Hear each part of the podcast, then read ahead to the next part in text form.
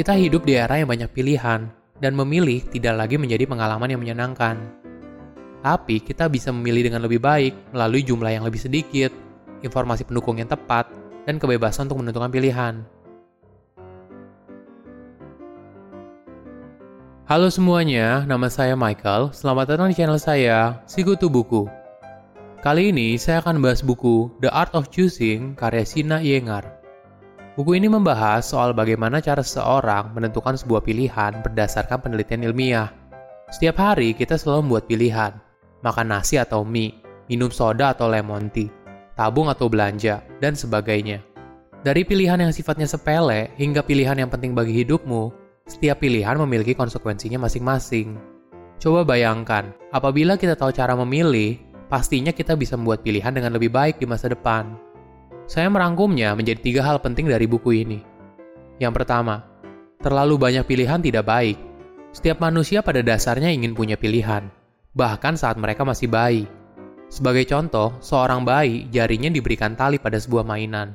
Jadi ketika dia tarik jarinya sendiri, maka mainan tersebut akan mengeluarkan suara. Uniknya, bayi tersebut sedih dan marah ketika talinya diambil, walaupun mainannya tetap mengeluarkan suara.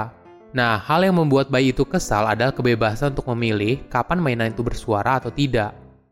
Bisa punya pilihan artinya seorang memiliki kontrol atas hidupnya, dan hal itu berujung pada hidup yang lebih sehat dan bahagia. Tapi, terlalu banyak pilihan bukan ide yang bagus.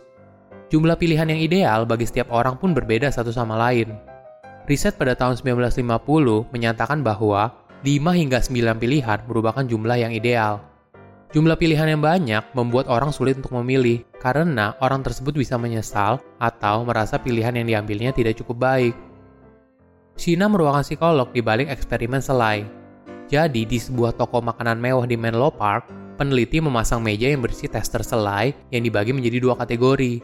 Di sampel pertama, selai yang disajikan hanya 6 jenis rasa yang berbeda.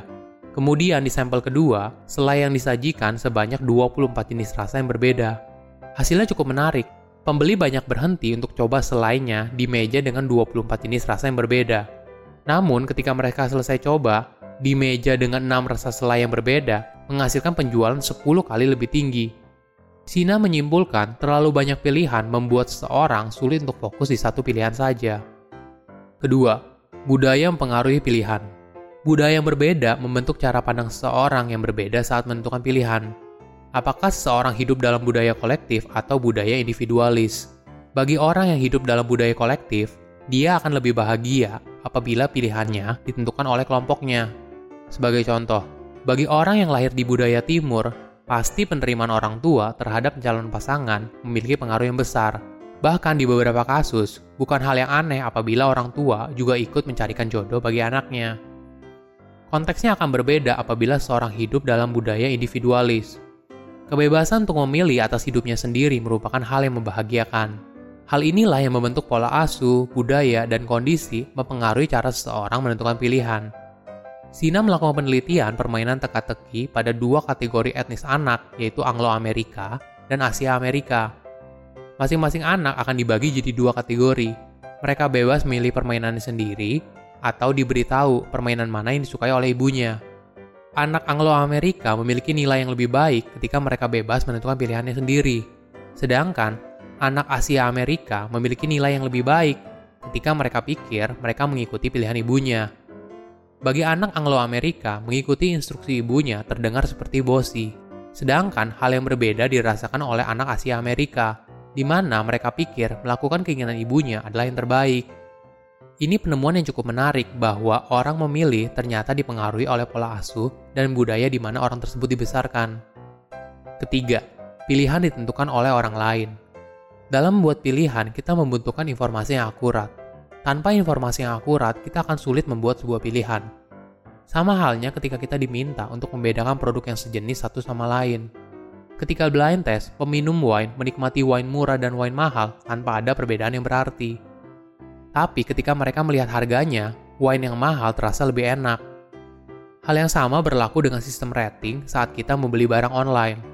Sistem rating dan komentar positif membantu kita untuk memilih toko dan barang yang dijual. Informasi tersebut, asalkan akurat, bisa membuat hidup kita lebih bahagia. Hal yang sama juga terjadi saat membuat pilihan sulit dalam hidup. Sheena memberikan contoh soal anak yang sakit parah dan orang tuanya diminta untuk memilih apakah pengobatannya dilanjutkan dengan life support atau tidak. Jika saran dokter muncul sebelum pilihan orang tuanya, maka orang tua tersebut lebih percaya diri dan lebih menerima atas pilihan yang diambil.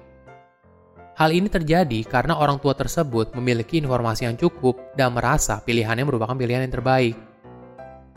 Kita hidup di era yang banyak pilihan, dan memilih tidak lagi menjadi pengalaman yang menyenangkan. Tapi kita bisa memilih dengan lebih baik melalui jumlah yang lebih sedikit, informasi pendukung yang tepat, dan kebebasan untuk menentukan pilihan. Silakan komen di kolom komentar pelajaran apa yang kalian dapat ketika baca buku ini.